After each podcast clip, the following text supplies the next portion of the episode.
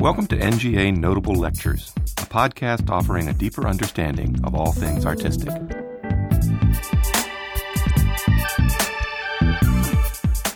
Works of art are silent. Poetry speaks its mind. Painting is mute poetry, poetry a speaking picture. Beginning with classical writers, poet and literary critic John Hollander explains that art and literature have developed a wide variety of relationships over the course of 2,000 years. In this lecture, recorded on November 4, 2001 at the National Gallery of Art, Hollander specifically explores the ekphrastic relationship between a particular work of visual art or architecture and a particular poem. The word ekphrastic comes from the Greek ek and phrasis, meaning out and speak, respectively, to give voice to the silent work of art by speaking for it, out of it, or in so many ways, to it. Hollander distinguishes between actual and notional ekphrasis invocations of actual works of art versus speaking of fictional works that exist only in description. He then reads from works by very different contemporary poets and connects them with corresponding works of art that the poems had in mind or in view. Works of art are silent. Poetry speaks its mind. So, at any rate, goes an old classical tag attributed to Simonides, which became generally known in the Renaissance as Poetry is a speaking picture. Pictures are mute or silent poetry.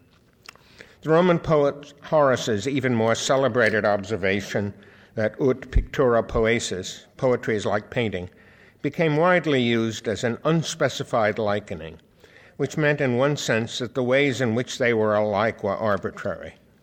What was generally agreed, though, was that a classical notion of something like what we would call vividness characterized both representing in visual images and describing or narrating words. But visual art takes its place in space, and poetic art, like music, in time. It wasn't until the 18th century that Gotthold Ephraim Lessing, in his famous essay on the Hellenistic Laocoon group, uh, which depicts a moment described in Virgil's Aeneid, brilliantly reminded everyone of the profound consequences of this fact and warned about analogies that neglected the space time matter. And yet, art and literature have, over the course of 2,000 years, developed a wide variety of relationships, and it's one of these in particular that I want to explore some of this afternoon. It's the connection, or really the group of connections, manifested in the confrontation of a particular work of art by a particular poem. Such poems as indeed similar passages of prose in the course of a work of fiction, are usually called ekphrastic. This afternoon, I'll be reading aloud some short poems by very different contemporary poets, and at the same time showing slides of the works of art the poems in question have in mind or in some kind of view. And I shall end with three poems, two short and one somewhat longer, of my own. The word ekphrasis is used today both in a narrower sense to mean the literary description of a work of art, usually employing considerable rhetorical skill, and also in a broader sense to designate entire poems or passages from longer works of fiction, poetry, or expository essay, which address in various ways particular works of painting, sculpture, graphic art, or perhaps even architecture. In Hellenistic times, the word ekphrasis was also sometimes used to characterize particularly vivid description of any kind, including actual scenes as well. It derives from the Greek verb literally to speak out or tell or describe fully, and an ekphrastic poem can in some way try to give voice to the silent painting or print or sculpture by speaking for it, or perhaps purportedly out of it, or in so many ways to it. In any event, it's important to distinguish between invocations of actual particular works of art and a far older tradition of describing purely fictional ones, images that exist only in their descriptions. Homer's famous account in the Iliad of the shield of Achilles, as it was made by Hephaestus, and of that of Heracles in a shorter poem of Hesiod's that is roughly contemporary with it. There are ekphrastic passages in Theocritus, Virgil, Ovid, Greek prose romances, in Dante's Purgatorio, Chaucer's The House of Fame and the Knight's Tale, Ariosto's Orlando Furioso, Shakespeare's The Rape of Lucrece, and Book Three of Spenser's The Faerie Queene, for example, just up through that point, through 1600. All these contain elaborate and significant ekphrastic moments in which the reading or interpretation of a painted or carved image by a fictional character is frequently a crucial, ma- crucial matter for the narrative. We can consider this contrast between actual and notional ekphrasis, which is this kind I've just mentioned, uh, in two short poems by the same poet. Herman Melville wrote a wonderful book of verse about the Civil War, published in 1865, called Battle Pieces. The very first poem, entitled The Portent, is about the hanging of John Brown in 1859, before the war, but leading to it. It presents a notional picture, both clear and visionary, but describes no actual one. The opening lines might or might not be thought of, as you'll hear, as referring to an actual wood engraving or photograph of the scene of Brown's hanging in 1859, yet they come from none. The first stanza goes Hanging from the beam, slowly swaying, such the law. Gaunt the shadow on your green, Shenandoah. The cut is on the crown, lo, John Brown, and the stabs shall heal no more. The image is of the swinging shadow of the hanged man on the living, moving surface of the river. To us now, it seems to anticipate what will become in 20th century a cliched film shot. But in the second stanza, the issue of what can be seen in the notional picture becomes central, and with it what must be inferred from its mute prophecy. The figure's screaming beard is linked with what was formerly thought to be the ominous prophetic character of meteors and comets. The word comet means bearded star. So, hidden in the cap is the anguish none can draw. So your future veils its face, Shenandoah. But the streaming beard is shown Weird John Brown, the meteor of the war. The assertion here is that no drawing or photograph, not even this putative one, could show the anguish in the face, even if that face were unhooded. This is a turn on an old convention. As far back as, as, the Renaissance, portraits were praised for being able to render visible just such emotions and moral abstractions within the sitter rather than to render the visible expression of them by a person. But the otherwise strange, ineptly passive voice diction of the phrase, the streaming beard is shown, makes sense only as the language of practical ekphrasis. You can't see X in the picture, but Y is shown. This is the way we talk all the time. Yet the artist doing the showing, the drawing, is ultimately the poet himself, acting as the power that makes manifest a prophetic historical moment and from the point of view of prophecy, the meanings of historical moments themselves are always shrouded. But Melville uses the phrase is shown in the same way in another telling short poem later on in Battle Pieces. This time it's for an actual ekphrasis of the kind we shall be considering today. This poem is entitled Formerly a Slave. It comes from an exhibition catalogue uh, the title of a painting by the American Elihu Vedder called Jane Jackson, formerly a slave, that Melville had seen when it was first exhibited at the National Academy of Design in 1865. The sitter was an old woman who sold peanuts on Broadway and whom Vedder apparently often encountered. She had been a slave down south and had at the time a son fighting in the Union Army. Melville's poem seems slight at first, but it develops a complex and powerful metaphor in the third and final stanza, which, as will be heard, picks up the significance of the word prophetic in the second one.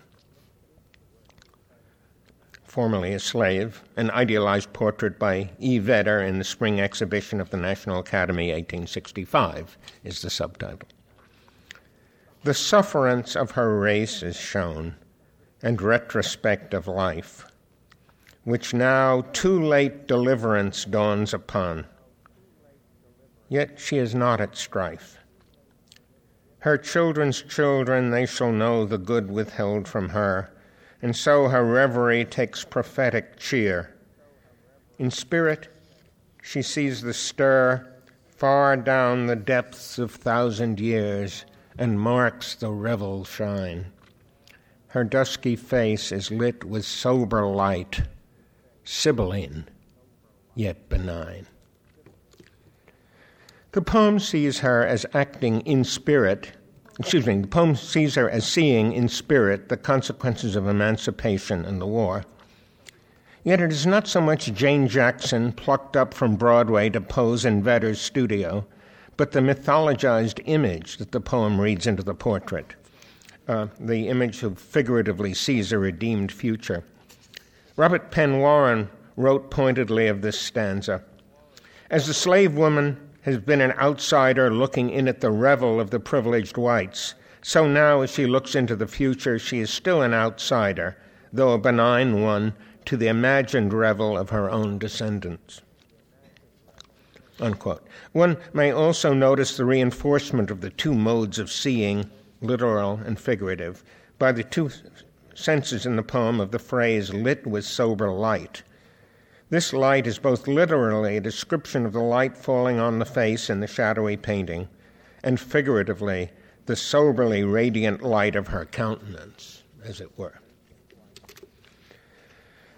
20th century poetry, particularly subsequent to W.H. Auden's extremely influential poem Musée des Beaux-Arts in 1938, uh, have explored various modes of confronting works of art, revealing awareness of formal and art historical concerns, and even of the medium of paint itself that nothing pretty much before then would have done.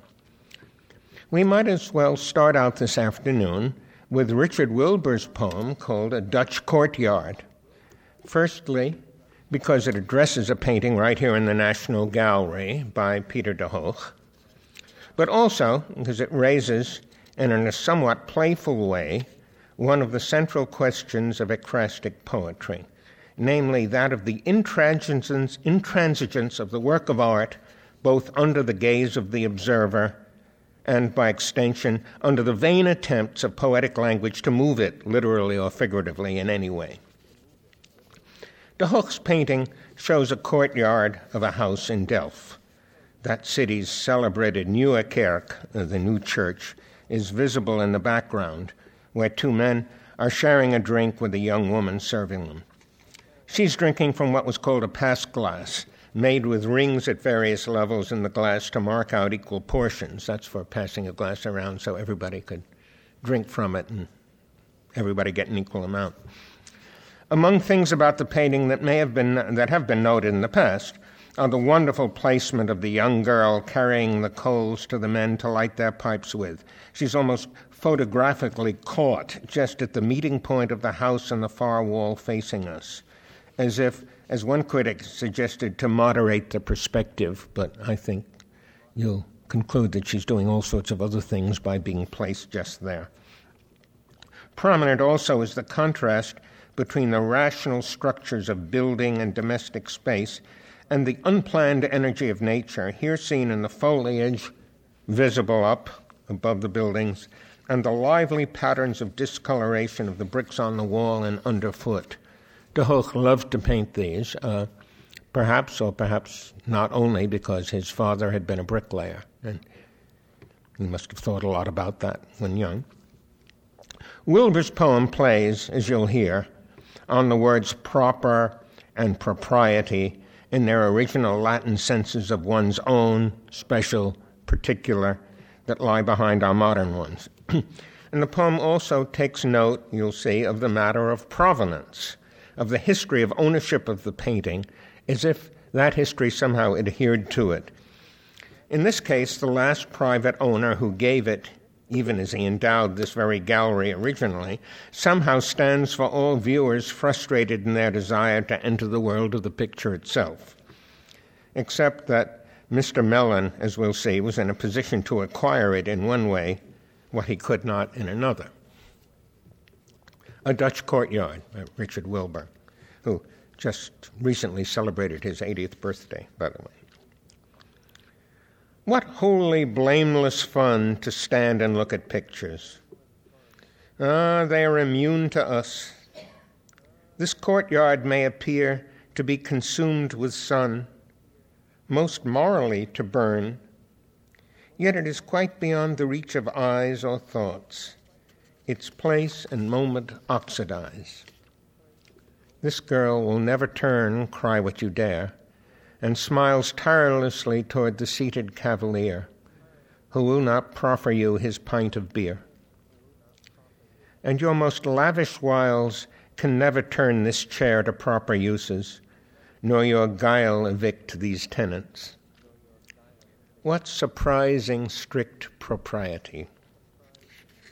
In despair, consumed with greedy ire, old Andrew Mellon glowered at this Dutch courtyard until it bothered him so much he bought the thing entire.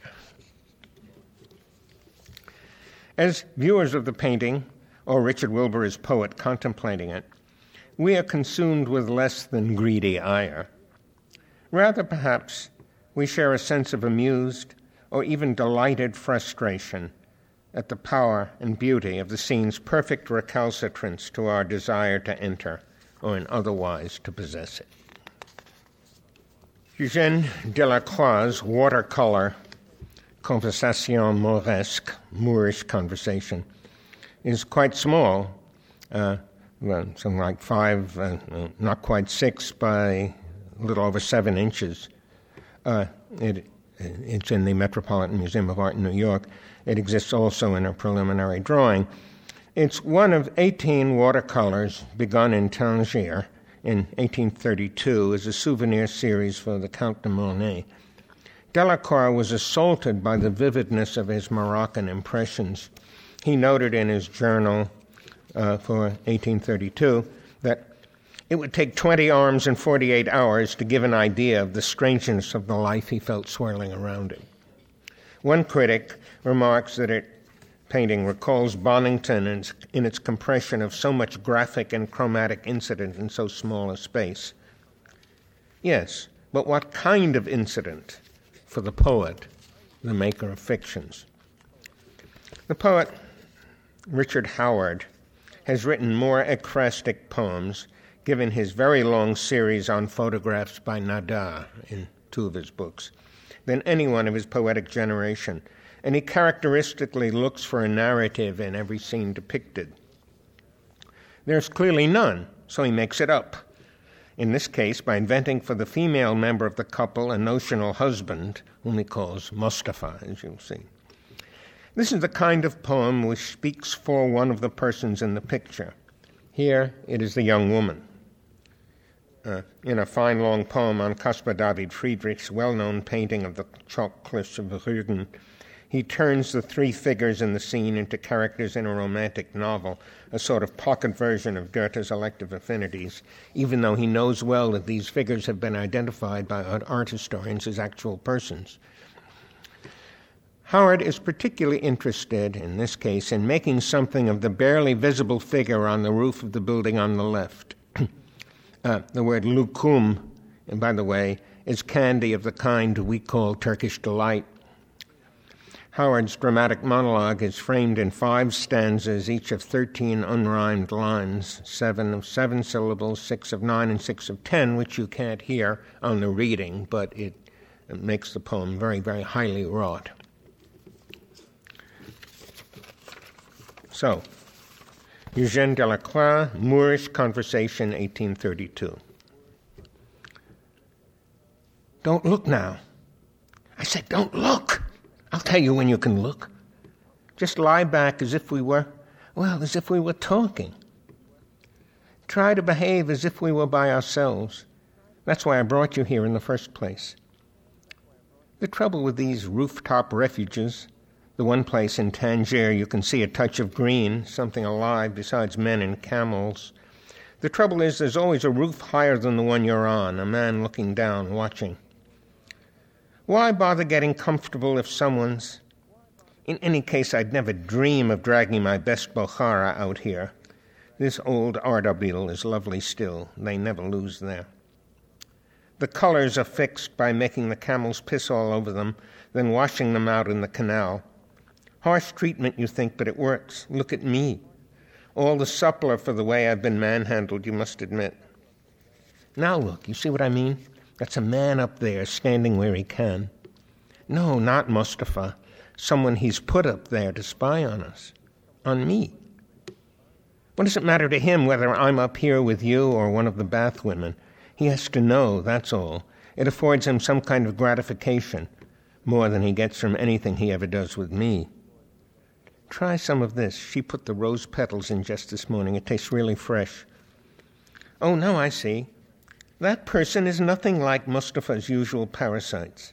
One thing I do have is a good memory for men's bodies. You must have noticed him a sharp faced foreign devil, always lurking somewhere and staring so. He takes it all in as if life were the scene of the crime, even the pair of us harmless enough on these irreproachable hassocks. Look, I know he's the one, crouching with a notebook in his artful hands. He's put us in his picture. As far as art goes, and art such as his goes far enough for spying, you don't suppose Mustafa sold rights to the roof? We incarnate your typical tangerine darlings. Can't you just hear the giddy little screams once he returns to his studio? My dear, how positively classical. Never mind, he's leaving now. Some more fresh lucum? The tea's still warm, and so am I. Do just as you like. Mustafa might as well be blind. The figure being discussed turns out not to be a spy, of course. Rather, the whole action of the poem is to reveal him to be a specter of some lurking Delacroix. Howard's comic fuss over a small watercolor is exemplary of a kind of poem which clearly subverts or undoes an equally clear pictorial intention. It's a high and somewhat subtle ekphrastic mode of dual complicity. First, with the spirit behind the most ignorant and dismissive of crude jokes about a work of art, and second, with the highest connoisseurships making jokes about what it knows. Uh, there may, I must confess, indeed, have been some poetic license taken here, in that the Central Asian tribal rugs, which would, would not have been called Bokhara, from the city from which they were shipped to Europe at that time, and that the carpet on which Delacroix's pair, if not Howard's, are taking their illicit ease is not an Ardabil, a name only in use since 1950 for Meshed Iranian rugs, in any case, but let that pass.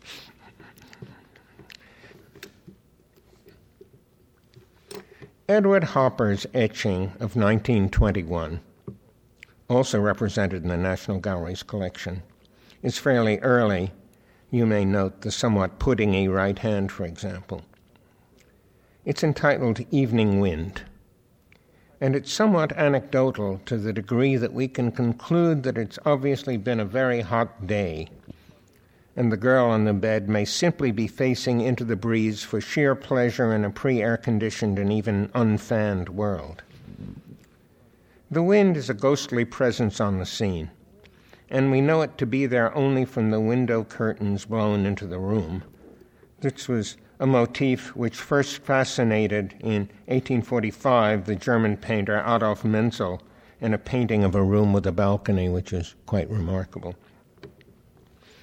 Uh, the late James Merrill, in a poem in which a standing framed mirror addresses an open window across the room from it, touches on this matter too when the mirror refers to all the in-streaming muslin of your dream, that is, the window screen.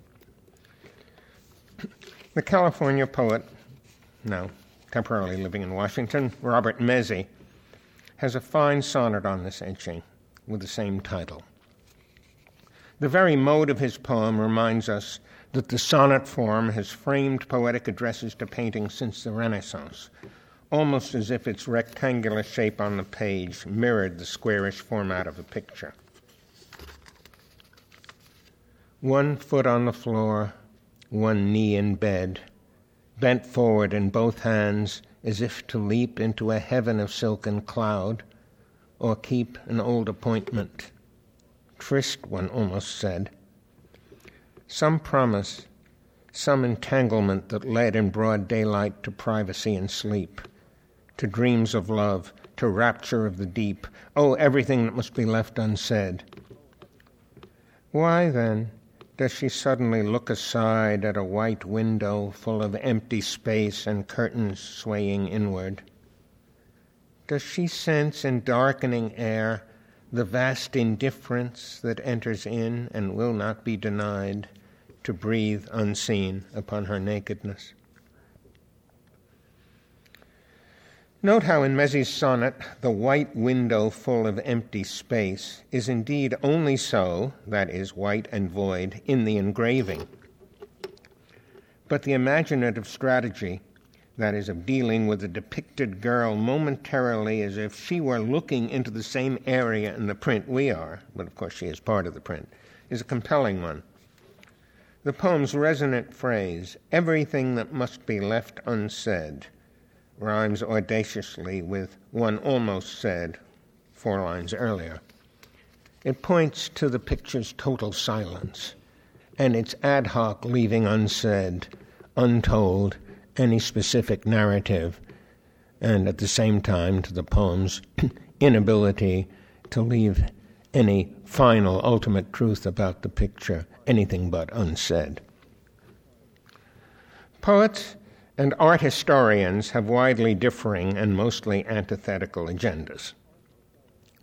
Knowledge about a work of art, the circumstances of its production, all the conventions within in which it operates, its function, its various relations to other works, iconographic, symbolic references in it, and so forth. This is all for the art historian verifiable knowledge of the painting. The poet, however, seeks to discover a meaning by having, course, of course, invented it in the work of art, getting it to speak its mind, just as he or she will elicit signification from bits of urban or rural nature or any of the givens of experience. a poetic ekphrasis can't be right or wrong.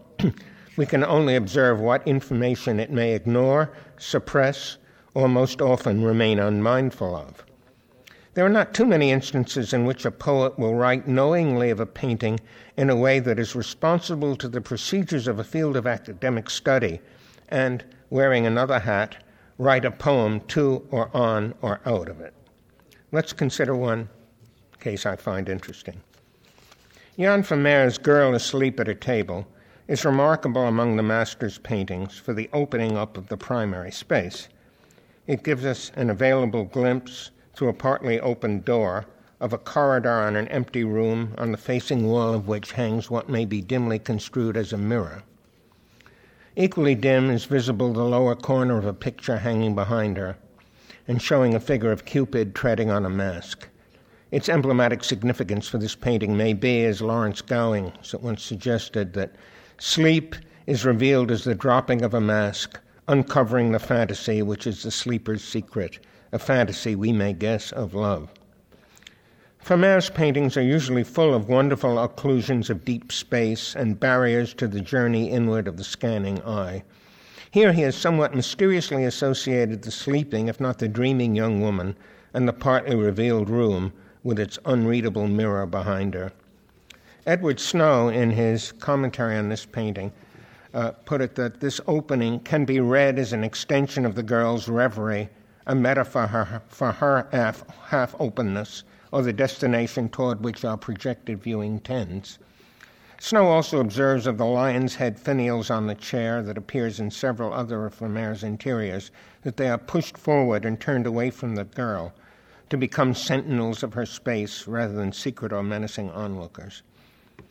The girl was called in a 17th century sale catalogue uh, drank slapet meruntala, drunken sleeping girl at a table, and various art historians have variously declared her to be grieving over disappointment in love or to be a figure of idleness.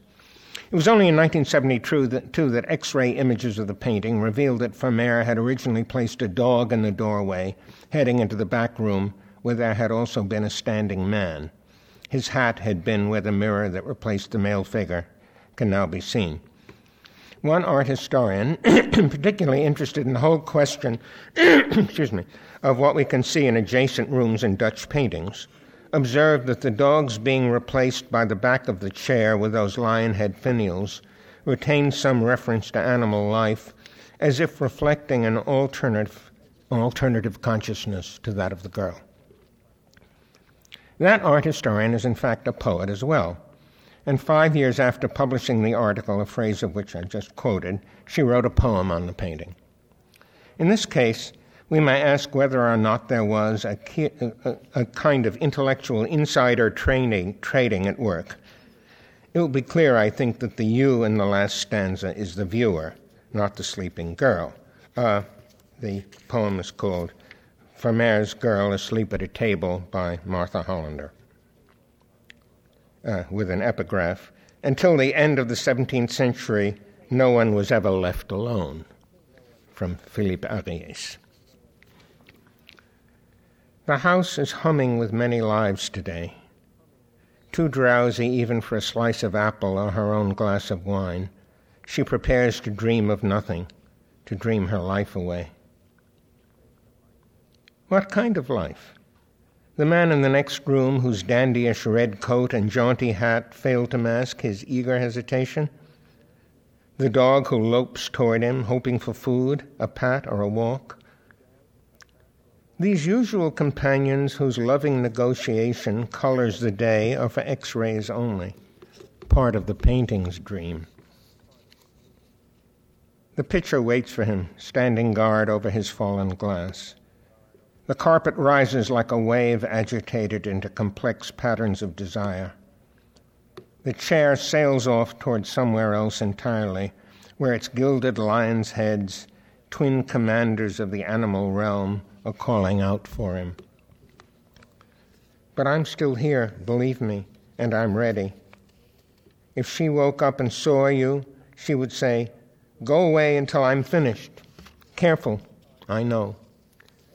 The closer you get, the more the mirror threatens to drown you in its gray syrup, suspended in a frame of a frame of a frame, as the world of I and you and they and we dissolves into a membrane riddled with light.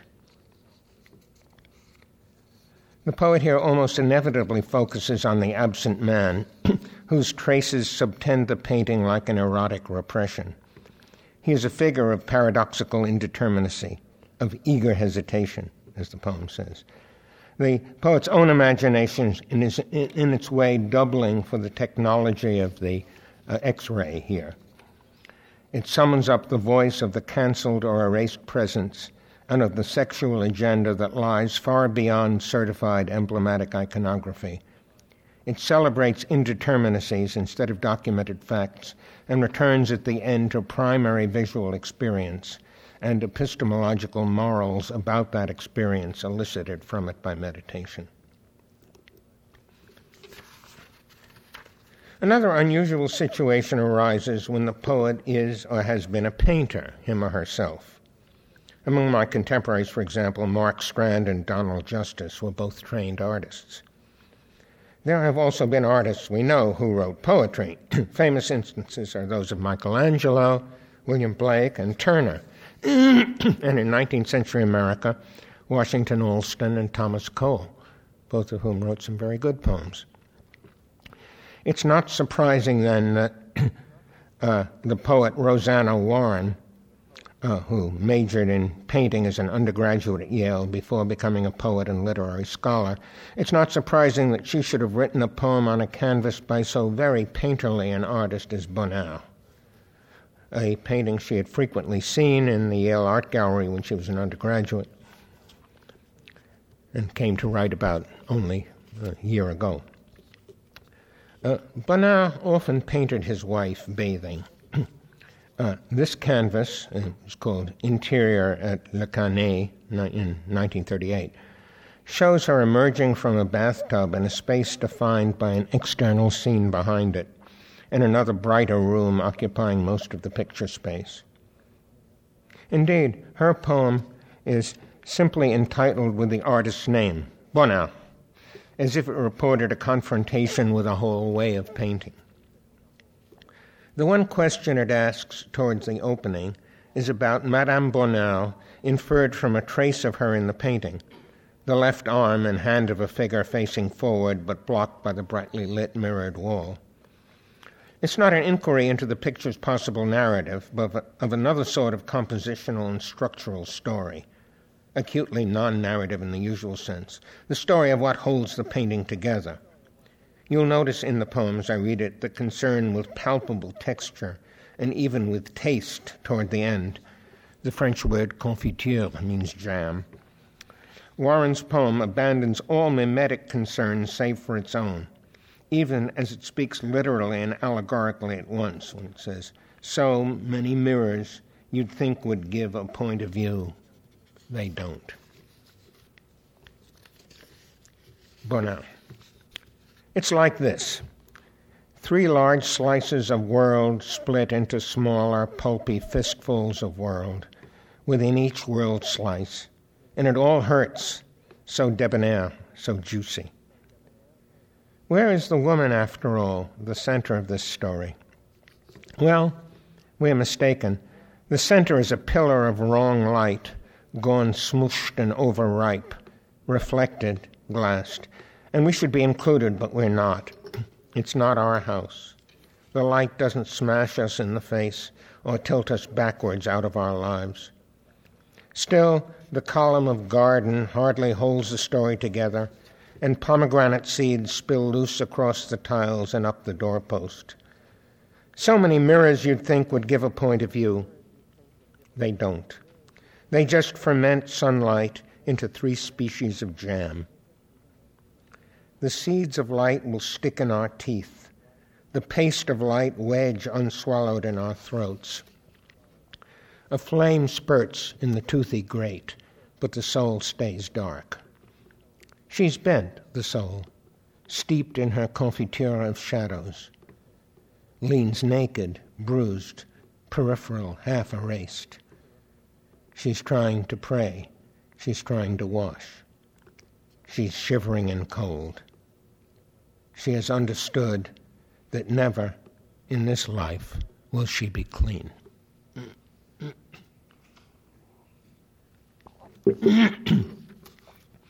Warren's poem is written. excuse me.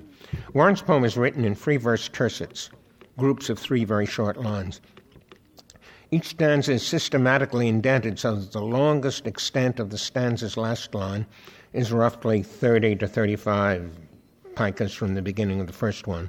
The lines are very heavily enjambed, as poets say. That is, the line endings don't coincide with major breaks in the syntax like clause or sentence boundaries or those between subject and verb or verb and object.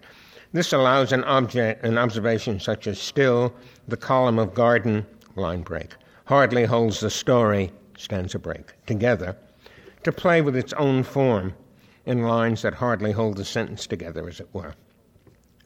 But the whole observation concerns both the structure of the painting and the coherence of the writer's apprehension of it it comes to seem to invoke the necessary architectonic coherence of the poem itself. It is as if every poem that faced a painting saw it as if behind glass that made the surface into something of a mirror for the gazing poem.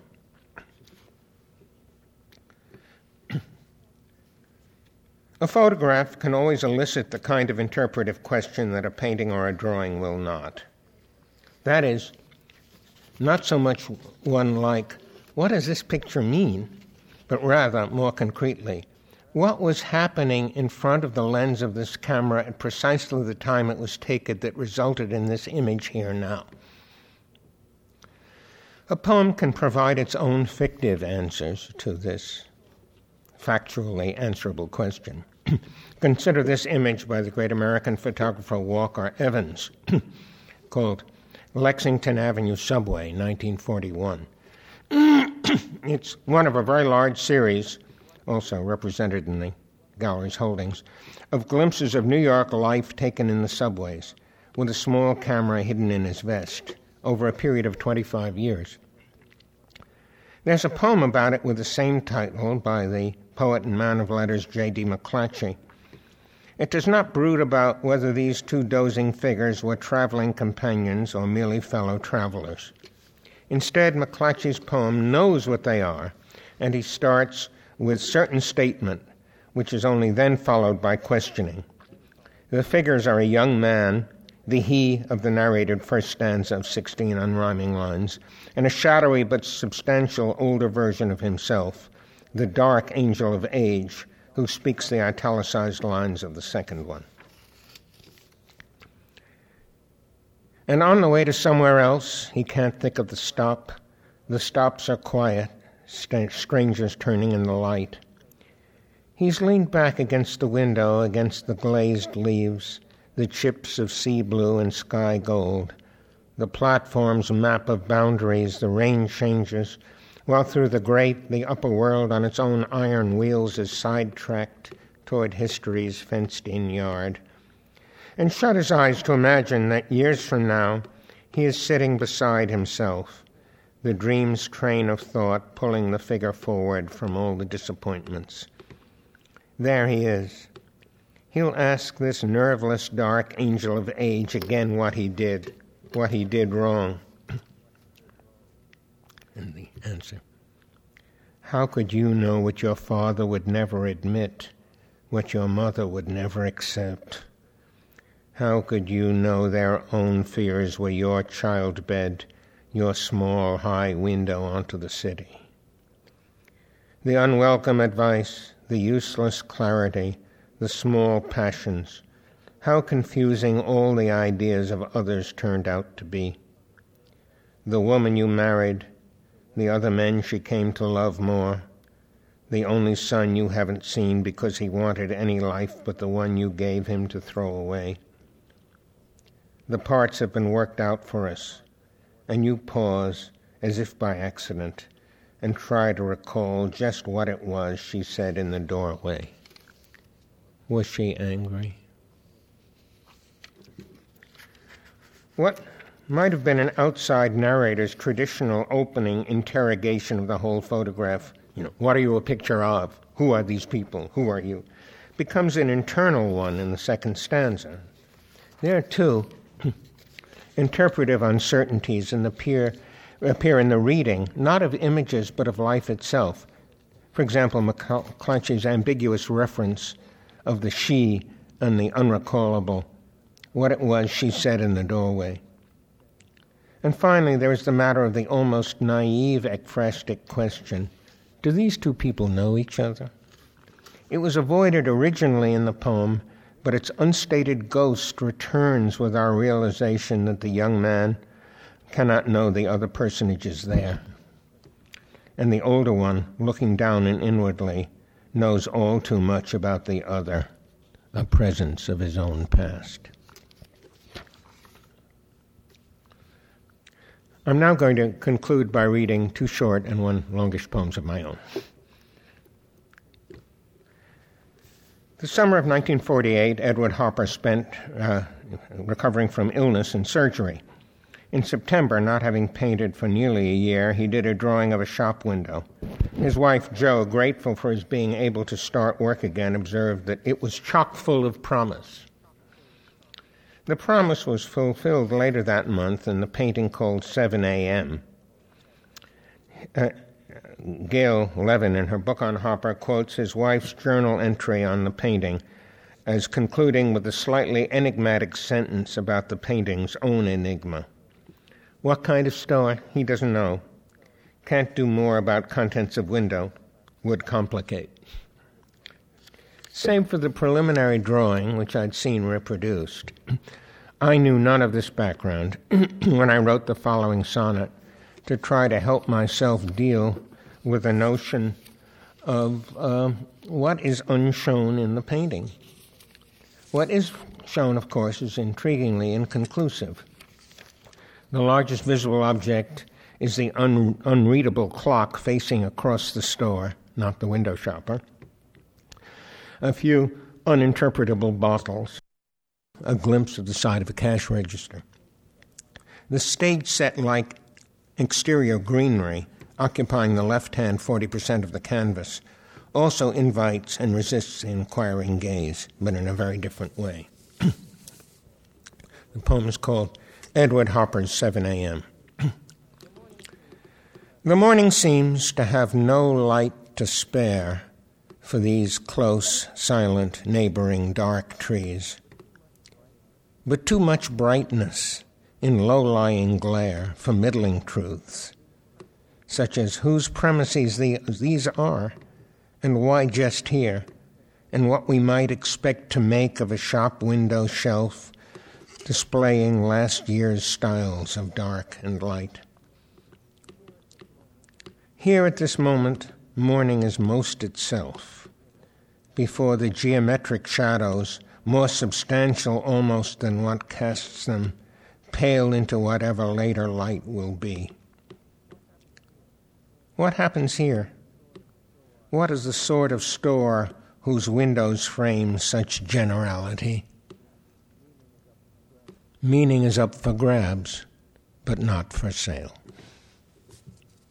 I haven't mentioned so far one trivial way, very trivial, literal way in which a poem can be like a picture. It can look like, or in its written or printed form, seem to make up one, a silhouette at least. There were Hellenistic Greek patterned poems in the shape of wings or of an axe or an altar. And uh, these were reflected in Renaissance versions of them. Uh, the English, great English poet George Herbert's famous Altar and Wings, both of which are poems in his book. And even, um, you, probably most of you will remember from Alice in Wonderland, The Mouse's Tale, which is, of course, printed in descending type fonts, curling back like this. So the story in rhymed verse is told in a tail shape, T A I L shape. One summer, 32 years ago, I set out to write some of these by drawing an outline the silhouette outline, filling it in with typewriter X's. This is before I had anybody I knew had a computer. Typewriter X's to determine line length, and then staring at the image, uh, sometimes composed for weeks before I could know only what the poem in that shape, or occupying, or conjured up by or about that shape, was really going to be. In this case, the contour was that of an Etruscan cup bought at a flea market in Rome uh, almost 40 years ago. Black, the kind of ware called bucchero, uh, undecorated. It had been cracked and mended. I loved its shape, but uh, I, alas, brooded too about is this a fake or not? And, uh, and then I, knowing all sorts of stories about genuineness in art, said, isn't it fake of you to wonder if it's fake or not? You find it beautiful or not? That's the answer. So these two questions hung in balance. As a matter of fact, it isn't a fake.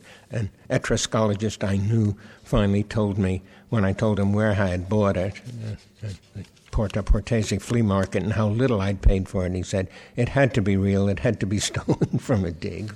I didn't know that at the time. it was a funny. Uh, I, uh, it had been cracked and then mended, and I wondered what its history was. And uh, you'll see in the poem I raise that question. Also, when I say shellac record, uh, phonograph records before plastic 33 RPM discs, uh, back in the days when they were 78 RPM or uh, even early 33s were made of a breakable shellac stuff, so phonograph records broke all the time if you dropped them.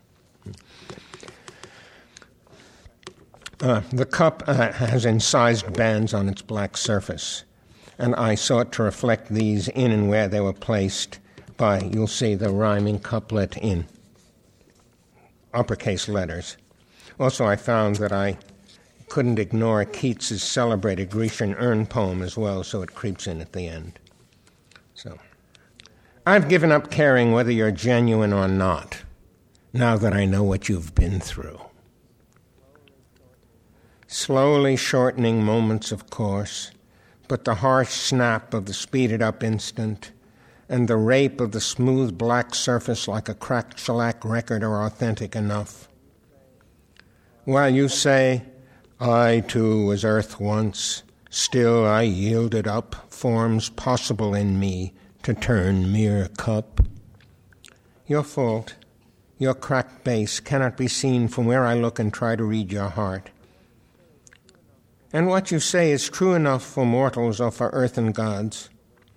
What bears the weight of this so pretentious crown? Is it mere mire, column of common, or even rare clay that carries a proud cup so dry, so empty now? Lo, what the potter twists on his flat turning wheel is his idea, and a cup or an image, a poem or body that turns beneath my hand, O oh beauty, is no less true than you. Uh, the truth and the beauty from the Keats, of course. Uh, you'll also notice that what I was trying to do here was to have the poem refer to its own shape when it starts to narrow, it seems to be aware that it is narrowing to a column, etc. I want to conclude this afternoon with a poem of mine which is both about a painting and about being about one. In other words, about this whole subject. First, the image. Claude Monet's painting of 1867 of a scene at the Saint Simeon farm in his native Normandy, this is in the Fogg Museum Harvard, engages a favorite motif of his at the time. It was subtitled Effet de neige, which means snow effect. And the scene calls up the remarks of an unidentified contemporary commentator, translated by Andrew Forge in his remarkable book on Monet who describes an early counter with Monet in the open air, observing that we perceive a foot stove, then an easel, then a gentleman swathed in three overcoats, his hands in gloves, his face half frozen. It was Monet studying a snow effect. Art has its brave soldiers. I'd been engaged on several occasions while seeing the picture from time to time in the Fogg Museum by the small white brush stroke angled at about 45 degrees from right to left at the very end of the road. I think you can see it even in the slide.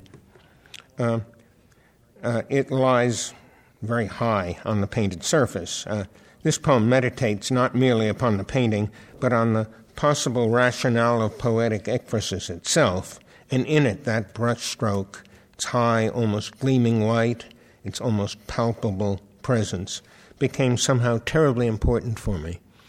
I went back and back and visited that brushstroke. The poem is a strangely notional dialogue between the faculties of observation and of discourse, standing in pretty much for painting and poetry. Uh, certainly, images have to put up with a great deal. Much is said of them, about them, and they have to suffer in silence. This poem acknowledges the problem of having to be spoken for. Uh, the main speaker of the poem is called saying, that is, for language and poetry. And he's, he's energetically ekphrastic and at the same time conscious of another personage in the poem whose name is Seeing. You'll see what Seeing says. Uh, it's implicitly, Seeing is implicitly skeptical about the authenticity even of poetic language in the realm of the truly visual. Saying's own response to this awareness helps to shape the ways in which the painting is looked at. I should uh, perhaps footnote just a few words here that will come up.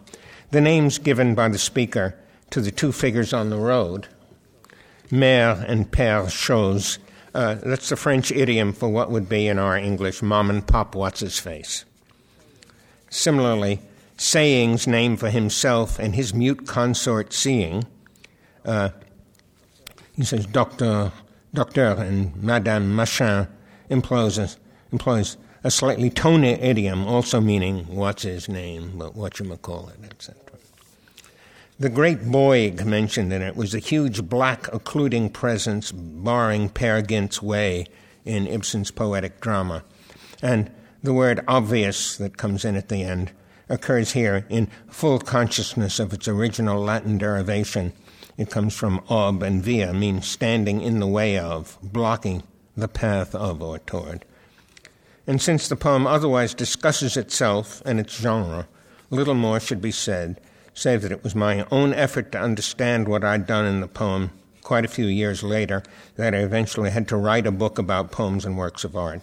But I will simply end this afternoon's talk by reading it. Effet de Neige, and it's dedicated to Andrew Forge.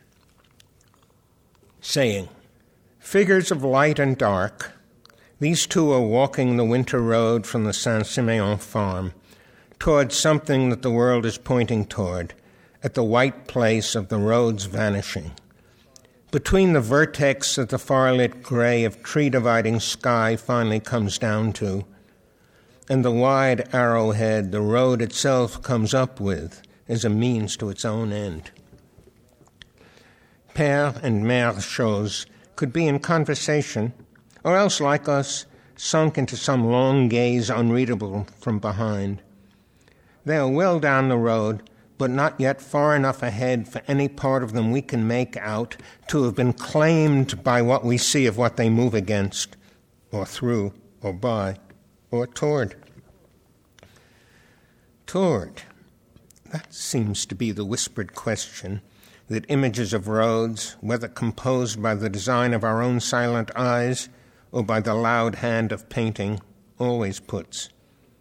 Where does this all end? What is the vanishing point, after all, when finally one reaches the ordinary wide scene which begins to reach out into its own vanishing from there, toward? And seeing says,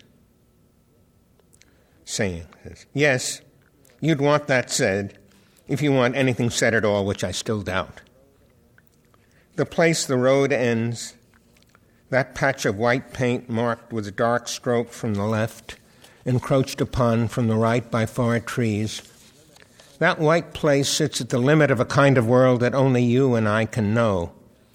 Les deux choses, mère and père, undreaming even of fields of meaning like these, such as the world created by that square, oh, 56 by 56 centimeters, that the height of the canvas cuts out of its width. Unfair to mark that square, perhaps where Mère and Père chose to walk out of it, that have to pass out of the picture of life, as it were, out through the back of the picture at the patch of white at the end of the road. Even if they are staring down the long course of the gray slush of things, how can they get the point of how a world like theirs ends? From what distant point of vision would their world not remain comfortably coextensive with everything? How could they know? What can we know of whatever picture plane against which we have been projected? What? And seeing says, Oh, I know the snow. The effective snow of observation lying on the ground given by nature will soak into it. Wheel tracks entrench themselves in snow, yet painted traces of those deep cuts lie thickly upon the high white spread over the buried earth. Shadows keep piling up as surfaces are muffled into silence that refuses to pick up even the quickening of wind in dense bare branches or the ubiquitous snaps of ice cracking in the hidden air. Silence, your way of being, your way of seeing, still has to be intoned as in a lonely place of absorbing snow, itself to be seen. What you know is only manifest when I am heard, and what I say is solely a matter of getting all that right. Seeing, saying, I know. I've drifted somewhat from the distant heart of the matter of snow here. Both of us have grasped that patch of white at the very end of the road as it sits there like an eventual sphinx of questioning substance, or a sort of Boyg of Normandy. Seeing saying, Yes, the obvious standing in the way of the truth. A white close at the end of distance, the two shows people might see to be the opening out of the road into a way across wide whited fields, in a way unframed at last by trees. Or might see as the masonry of a far barn just where the road curves sharply right, and appears from here to be overcome by what it seems to have moved toward. In any event, the end of the painted road ends up in white, in paint representative of too much truth to do much more than lie high on this surface, guarding the edge of Père and Mère Chose's square of world, even as they, now that you notice it, have just moved past the edge of that other square cut from the right side of the painting, the world of that wise, white, silent patch of ultimate paint. You are grateful, I know, for just such compensations, that neither the motionless farm couple trudging toward the still dab of white that oscillates from point to point of meaning, open, closed, nor indeed the bit of paint itself can know of and seeing. Saying, Mère and Père Chose are walking away from the two of us, Docteur and Madame Machin, who stand away from their profundity of surface. Seeing and saying concludes the truth blocking the path of the obvious. Thank you.